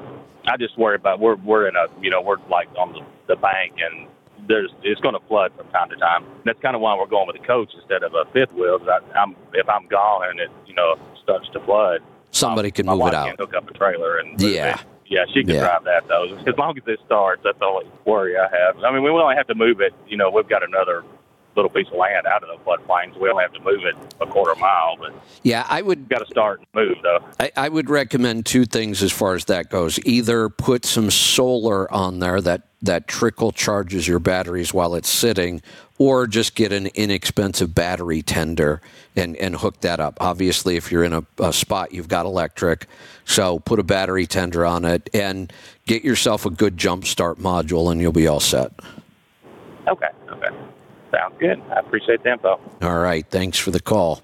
Yeah, I just went through this uh, yesterday. I said I was out at the homestead, and I really haven't. I, I've got a. I've got that 1972 Ford farm tractor out there that I kind of love, uh, and then I have a little John Deere, um, kind of a lawn tractor kind of thing. And I haven't really been out there using either one of those since October. So they sat through October, November, December.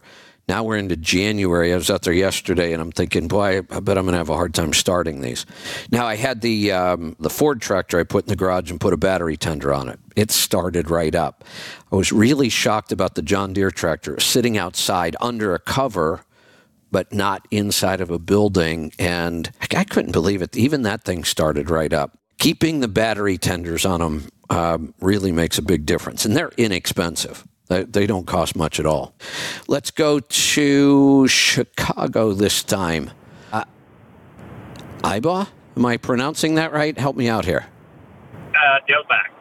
Oh, got it. Okay. All right. What's on your mind today? Yeah. How are you doing today? Good. Okay.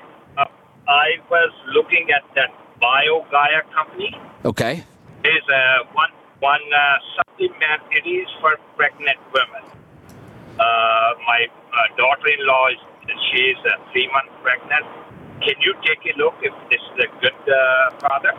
Well, first off, I, I, I can. I could go look and um, I, I'll do that for you. But my bigger concern is tell me about her diet. It's a 50-50.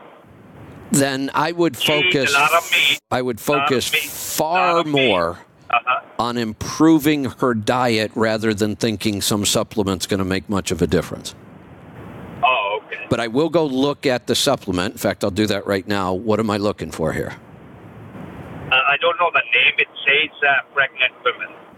Oh, boy, that could be all kinds of things. I got to have a little more information than that to find it.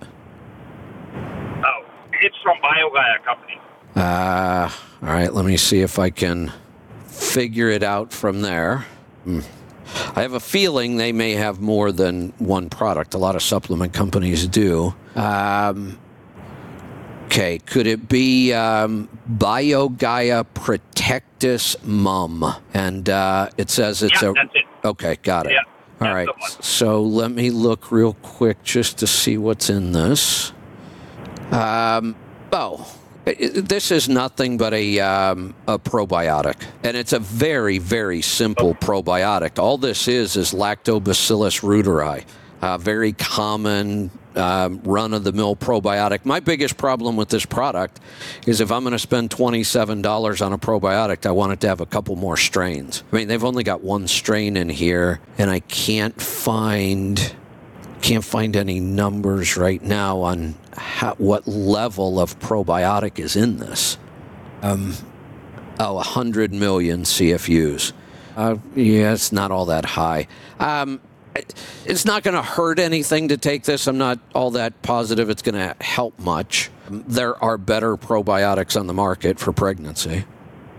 Okay. Uh, actually, she does take uh, L. reuteri uh, yogurt every day. Yeah, and that, make it at home. That that's better than this, and and that's really inexpensive to make. And this is twenty seven dollars a bottle. I, I'd stick with the yogurt. Oh, And if you wanted to add a oh, probiotic, I would add a spore, uh-huh. a s what's called a spore-based probiotic. You're already eating the yogurt. I would add a spore-based probiotic, which we get the the probiotic from the soil. That's what a spore-based is. Um, Enviromedica is, is our partner company. So if you look in our store, we've got the Envir- Enviromedica probiotics. I would add that to the yogurt. That would be a better combination. oh, okay. What, what's the name? Um, Enviromedica. Just search for Enviromedica. We have a couple different probiotics in there. Either one of them would be fine. Oh, okay. Okay. Very good. Okay, sir. Thank you very much. You're Have welcome. A great day. All right, take care. Let's go to Minnesota. Matt, we've been talking about you this morning. Yeah. Oh, well, I wasn't listening. I, I just left home like 15 minutes ago. So Yeah, I was, I was talking about your numbers earlier, and now you're calling in to talk about your numbers. Good timing. yeah, I uh, uh, got home yesterday afternoon and got all my end of the year stuff updated. Hey, Um, I'd like to comment on uh, the speed thing first, and I see Joel had a big post. yeah, sometime oh last summer i don't remember when but last year my dedicated load going south to florida. They have more than one load some weeks. Guy loads in the dock right next to me leaves five minutes before me. Must have passed me six times between minnesota and florida i come rolling around turning the driveway guess who's in front of me at the guard check checking in at no the exact same time way. No way. Oh. Look, So, if nothing else, gets you nowhere if nothing else, it would make me in. He had to have stopped six times in order to pass you six Yep. times. That would make me insane. I hate stopping when I'm on the road. I just want to keep going. Yeah, that's that, that's the secret is Just, just keep is, going. um, well, efficiency. Yes. And efficiency in how you operate and efficiency on your Stop. planned stops and all that. The, the only advantage I can even come up with to stopping six times, my part of my open today, I talked about more and more research coming out about how unhealthy it is to sit and be inactive. The only advantage I could see to stopping six times is eh, maybe I can get out and be a little more active, but that would make me insane to stop six times in the same day. Yeah. Well, and you really think the average truck driver that's driving fast and stopping more is, is uh, going for a walk around the park? no, around the truck stop when no, they stop? no, they're not. They're not. But you know, there, there's another factor here too. Stopping six times or even three times in a day, just the stopping itself is inefficient. You lose fuel economy as you're stopping. You lose fuel economy to get to the truck stop or wherever the hell you're stopping all these times. You lose fuel economy to get back up to speed again. That is just really inefficient for both time and fuel. And that's one, you know, I guess advantage of running my dedicated run. I have all my plans stop, you know, like Henry talks about. Right. I never stop at the bottom of a hill on a downhill ramp where you pull up the ramp and then you're pulling a hill as soon as you, you know, getting from rolling. Right. I, Right. I, I plan efficient stops. Yes. Yeah. I rarely stop somewhere where the where the stop has to be on the left side of the interstate because then I got to make a left and cross over the interstate, and That's right. that just ain't worth it to me. That's right. Yeah. So hey, so yeah, I, I mean, I Let me um, Go ahead. let me run something by you. I don't I don't think you were listening during this call. I had somebody else call me and share their uh, profit gauges numbers. I'm going to describe uh, an operation to you, and I think you're going to be as shocked as I was. Here's the operation. He moves pallets one way and comes back empty with a step deck. Pallets one way, empty the other. His profit per mile, profit, a dollar eighty-two a mile. yeah, I believe he's called the show in the past. I, I've heard this story. Yeah. somewhere. That's that, that's crazy. Yeah, And he, I- he you know, he he ran a, he ran about half of what you do. He ran eighty thousand miles, and he he netted. He took home just under hundred and fifty thousand dollars. That's incredible. Yep. Yeah, well, he's beating me because my profit's only a dollar seventy-seven. I know. That's what I mean. On on pallets one way and empty the other. percent empty. Yeah. yeah. Yeah. Great stuff. Well, I uh, just in the month of December finally met a couple of my goals that I didn't think I was going to hit for the year. Um, one of them was overall expenses. yeah. I was at a dollar five, dollar six. I think actually a dollar eight at one point throughout the year. I had some pretty pretty major upgrades I did throughout the year, Yeah. and got it down to ninety nine cents Nice. for the total for the year. Nice. So I was very happy with that. That's a good place to be. and the other one, uh, what you're looking at is total fuel, both truck and reefer. So when I looked at the detailed report, my truck, I got it down to 39 cents. I got under 40. Wow. I'm three three cents on reefer fuel per mile. And tell us again um, how old your truck is and how many miles are on it. Well, it's it's a 02 truck with uh, two point. I don't know exactly because the speedometer was changed before I bought it, but say 2.3 million, maybe coming up on 2.5. The engine is a 99 cat, uh, 13 speed, but I did change it. I got 253 rear ends. Um, the engine has oh boy, it probably has close to 700,000 on it now. On a, it's a reman engine, just dropped in, but yeah, yeah, that's um, yeah. So Old school stuff. yeah, yeah. To get down to thirty nine cents a mile with that truck is incredible. You're getting good fuel economy. You're buying fuel at, at good prices in good places. Um, your maintenance cost for the year was kind of high. Um, but like you said, there was a lot of big upgrades in there. I mean, you're at 40 cents for the year. The good news is your profit per mile is still insane at $1.77, and you run so many miles. Could, couldn't you have done me a favor? Could couldn't you have squeezed another six hundred dollars worth of revenue in there somewhere so I could have said you made two hundred and seventy five thousand dollars? Yeah, but I'm down quite a bit from the year before. yeah. I, I was over 300 last year. Wow. Wow. Yeah. Great numbers. And, uh, you know, I, I know I get these questions and I see it online. Why why run so hard for that kind of money? And well, there, there is a reason. We're buying property and. Well, wait. Um, wait. There, there wait. is a time frame, and I have a goal to write a check for a 40 acre piece of land. Perfect. I'm not getting a loan. But let, us think about something. So one, it, it, it's you know your finances are incredible because of this. But when somebody says, "Why would you run that hard for that kind of money?" Well, uh, why wouldn't you run yeah, it hard when you can profit this much? I mean, this makes more sense than running hard when there's hardly any profit. Yep. If yeah, I, I don't think it was meant for.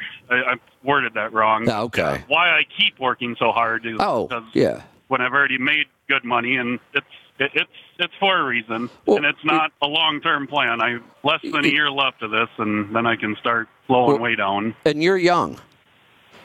Well, I don't feel as young as I used to. Well, of course not. But but as far as you know, what's considered retirement age, you're young that you're able to now start saying, "Look, if I want to slow down, I can."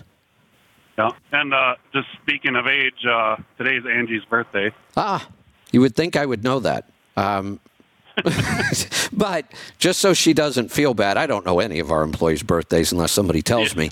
I'm, I, I come from a family of seven, and I only know one of my siblings' birthdays, and the only reason I can remember that one is because it's Groundhog Day. Huh. Other than that, I, I don't know anybody's birthday. So happy birthday, Angie. Yeah. So yeah, I turned 47 a month ago. Yeah, that's what I mean. um, You're we're talking about retirement age. You're still young. Yeah, I'm 13 years behind you, and That's right. as long as it stays that way, we're we're both doing we're, good, we're right? in good shape. That's right. yeah, my Uh, my biggest challenge is um, when I first started trying to plan for my retirement, I had no idea that I was going to live to be hundred. Well, now I'm pretty confident of that, so I had to make some adjustments. Yeah. So, speaking of that, did you notice the S&P 500 last well two weeks ago, in between Christmas and New Year's? I thought I saw a day We where it, came within five points of of breaking the record. yeah. I, I am still so shocked by the market. I, I don't even know what to say. No. But so now that the record was January 3rd, 3rd or 4th, I can't remember, of 2022. So we're now officially more than two years off of the top. Sheesh. But it, it, it like I, I've been saying forever, nothing about this economy makes much sense anymore. No.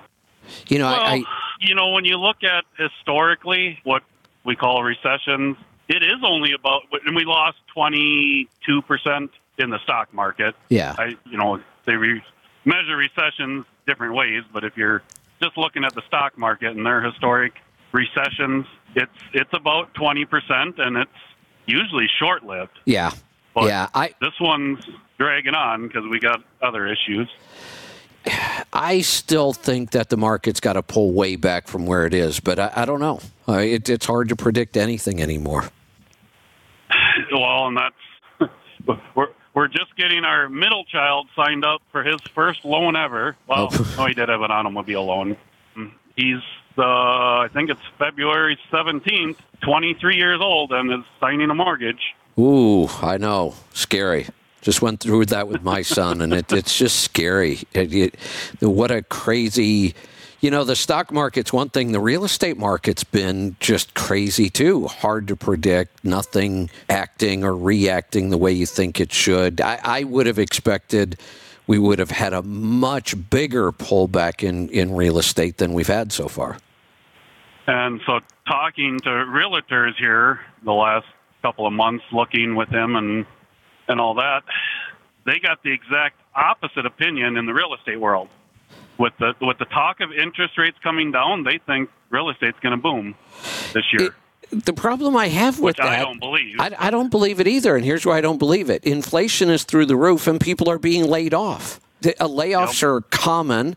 Prices keep going up. That is not a market that's good for real estate at all. No.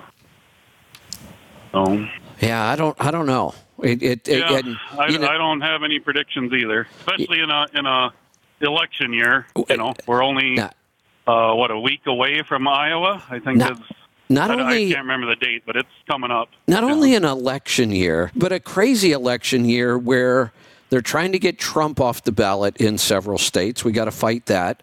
It, I've, I've read stories that there are states that are trying to make sure Biden is the only Democrat on the ballot. We're seeing stuff around elections that we've never seen before. Uh, so I, this this year, unfortunately, all we're going to hear about in the news this year is the election. I mean, it is going to dominate the coverage for the rest of the year, I think, once the primaries start. Yeah. Well, and I don't know my history well enough, but I, I do know a couple of these facts are true without going back and looking up if it's ever happened more than once.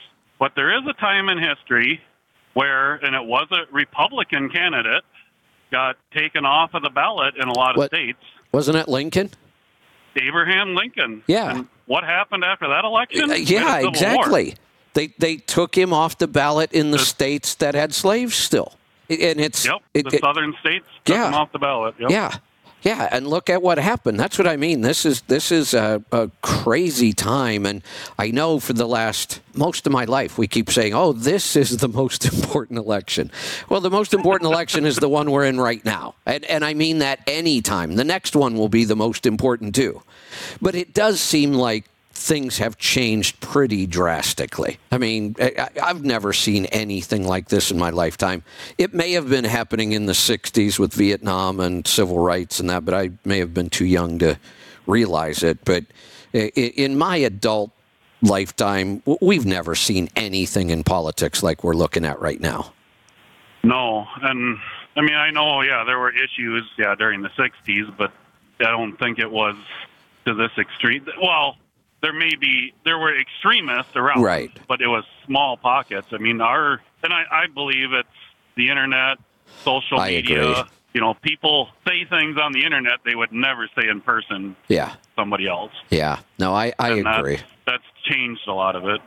You know, I, I- I've I've been talking about this a lot. Maybe it's just because it's, you know, I, I do spend a lot of time on social media, both our sites and um, mostly Twitter these days. We we need to reach out to new people, and that's what Twitter's kind of serving for us right now. I, I am shocked at how I keep hearing this, and it's only a couple people, but I keep seeing it over and over. How they really believe that the Motor Carrier Act of 1980 was a bad thing.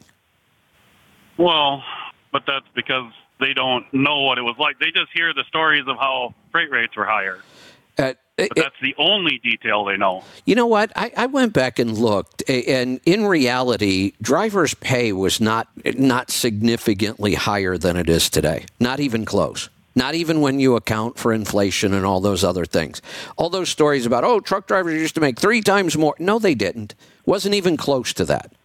But that those are the stories you hear all the time. But I, I just wonder if they understand what happened. And I ask them outright, and I can't get anybody to respond. I'll say, you are willing to let the government control the rates in trucking.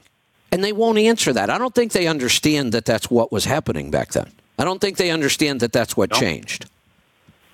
Well, and the ability to get authority. That's the That that's, that's how the bigger one. Is That's how the government controlled Yeah. the rates. They didn't set the rates. The government didn't say, "Oh, you have to charge this much from from Cleveland to Dallas." What they did was they stopped giving authority for the most part.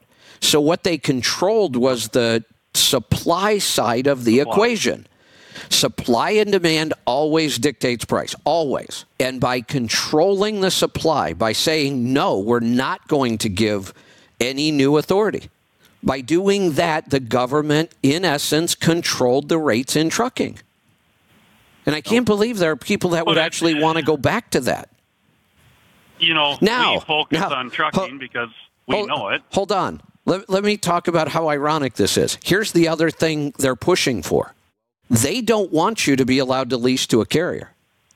Now, put those two things don't together, and what does that mean? If I can't get my authority because the government won't issue it, because that's how they controlled the rates, and it's illegal for me to lease to a carrier, it is now impossible to become an owner operator. Yep. There's no way to do it. Your company drivers. Yeah, and and I- don't think they understand that at all. But that's what would happen. But the whole comment about it used to be better pay, and they might be talking a truck driver's kind of you know rank and pay in society. I think was a higher paying job at one point. Inflation, you know, yeah, we've kind of come out the same, but you look at it. I mean, butchers used to be that was a very high honor. Oh yeah, absolutely. You know, it paid good because Right. you It had was to know what you were doing. it was a career. Everybody got swinging beef, and you, you actually made a cut of meat. Right. It was a career. Pharmacist.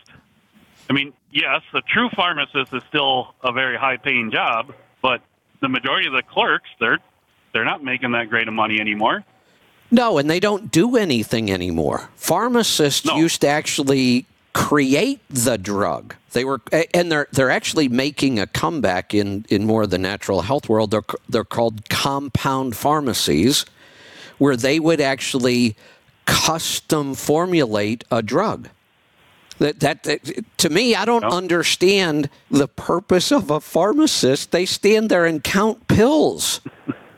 Well, And- and, and- now that it's all barcoded, they, you, it's pretty hard to make a mistake. You, you eh, got to scan the bottle eh, you're taking it out of. Eh, and and don't tell me we put the pharmacist through all this training to make sure that they they catch you know two drugs that shouldn't be prescribed together or, or that kind of bullshit. They're not doing that. Nobody knows what drugs are, are a problem together, and we have people taking six and seven and eight prescriptions. So you can't tell me these pharmacists are monitoring that, or, or if they are, it's not doing any good. Um, so I, I don't even understand the purpose of that job anymore. No. You might as well just move that part into the, the doctor's office or the clinic. You might, it'd be much easier if the doctor's going to prescribe the drug. They might as well just give it to me too. Well, yeah, that's, I mean, it's getting to that point with, um, you know, prepackaged stuff. Why don't they just have them at the doctor's office Yeah. and just hand you the bottle? Right, that's all it is. There, no pharmacist is is compounding and making a drug. That's what they pharmacies used to do, and it's now it's just a matter of they're counting pills. Move that stuff into the doctor's office. So, so I have a uh, a request from the from the audience for this year. All right. I like to talk about numbers. I'd love to help other people with their numbers. So I would really like to hear more people call in and ask I would questions too. about their numbers and, and Yeah. you know get involved in your numbers, even if you're hiring it all out for somebody else to do all the data entry, which is I, oh. a mistake in my let me opinion. let me make a comment there because you bring up a good point. If you are farming out all of your accounting, you're having somebody do your month to month accounting and your tax return and all that, and you're not all that involved in your own numbers, then it's even more important that you pick up that P&L or whatever report you get and call in. Let's talk about it so you spend time in there and understand it. That, that's really a good point. Those people need it more than anybody. They should be calling in and talking about it. The people who do their own numbers already know them. They're doing them. They know the numbers inside and out. I love when they call and share and we talk about ways to improve them. And I, I've always thought that. We're, we are going to do more profit gauges training, um, which is kind of the same thing. We'll be doing um, Zoom calls so we can go over how the reporting works. And yeah, I, I, I like that. I wish we could get a lot more talk of that on the show. Yeah. Well, and the people that already have a P&L that have it hired out, those are the easy people to help. Right. Just send us your information and Yeah. and we can Yeah, tell you because when you don't have numbers, you know, all we can do is we need to get the numbers. We need to get numbers, right. Make a decision. Right. That's always the first step. Yeah, I'd I'd love to hear more calls, and I'll I'll volunteer to help. Good stuff. You know, who's ever willing to call in and, and work on stuff. You know, one of one of the things I'm looking forward to when we we get through this technology, and like I said, I have a meeting today. We might we might be starting some testing on our own phone system today. Uh, I am looking forward to being able to do more shows without me. Um, I'm looking at my schedule this year. We're, we're bringing back. Uh, rates and lanes with Brent. We're bringing back Broker Connect with the TIA. Um, we're probably putting together some sort of a podcast with NASTC. I'm not sure what that's going to look like yet. I've got a coaching call every week, and I'm getting ready to launch a virtual training program every week. My schedule's slammed full. I mean, I, it, everything I want to do right now in my week isn't going to happen. I'm going to have to pick and choose. I'm looking forward to part of what we've been working on on the technology would be to make it easy for somebody like you to do a show with nothing but your phone when you're on the road and you've got time. And the good news oh. about our network, it's not like Sirius where you kind of had to have a time slot filled. I mean, you, you, know, there were set shows. That's the show that's going to be on every week. Well, we've already broken all the rules of radio anyway. We don't do commercials. We do all kinds of goofy stuff. I, I don't know why we couldn't have shows that it's just a show when somebody has time to do one. It doesn't have to be scheduled every week or every month or whenever. If you wanted to do a show on numbers, I want it to be where you could do that easily. Yep. 90 seconds. Yeah, and on the uh, investing side, I, you know, there's another one. I'd love more questions. Um, yeah. I've just last week here went through and kind of redid some of my stuff and getting rid of some older mutual funds I was in with higher fees that, I mean, they've always done real well. All right. So I've always Ma- just Matt, held off on I, well, I hate yep. to do this, but I scheduled my show to end at 10 today, and I wasn't oh. watching the clock. And it's 60 seconds. I got one minute to close out. So uh, I'm going to cut you loose. Okay. Um, love the idea. We had two more calls on hold. Sorry I didn't get to you guys. Um, I had to cut this off at 10 today because, like I said, we do have a uh, meeting uh, shortly here to start going over and maybe even testing our technology, and I've got to get ready for that. Uh, and I've got a couple other things going on. So great show today. Thanks for all the calls. We will see you back here tomorrow for the Power Hour. Be safe, be profitable, be fit and healthy. Always do the hard work and master the journey.